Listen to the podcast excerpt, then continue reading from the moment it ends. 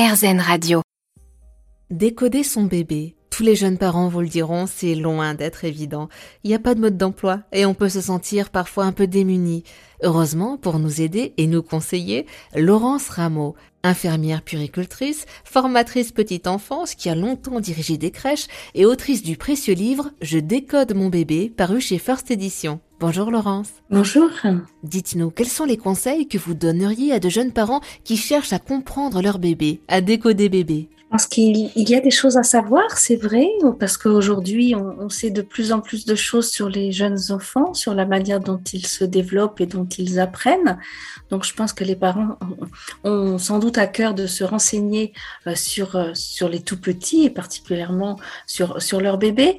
Mais c'est pas le plus grand conseil que je donnerais. Je crois que le plus grand conseil, c'est de, sans doute, de se faire confiance d'avoir confiance en soi, en ses capacités d'être parent et d'avoir confiance en son enfant aussi sur le fait qu'il saura très bien leur dire à ses parents quand ça va pas. Une des premières, c'est vrai, règles d'or, je crois, c'est d'essayer d'oublier que les enfants font des choses pour nous embêter les tout petits font jamais des choses pour nous embêter, donc ils sont jamais pas sages ou sages ou gentils.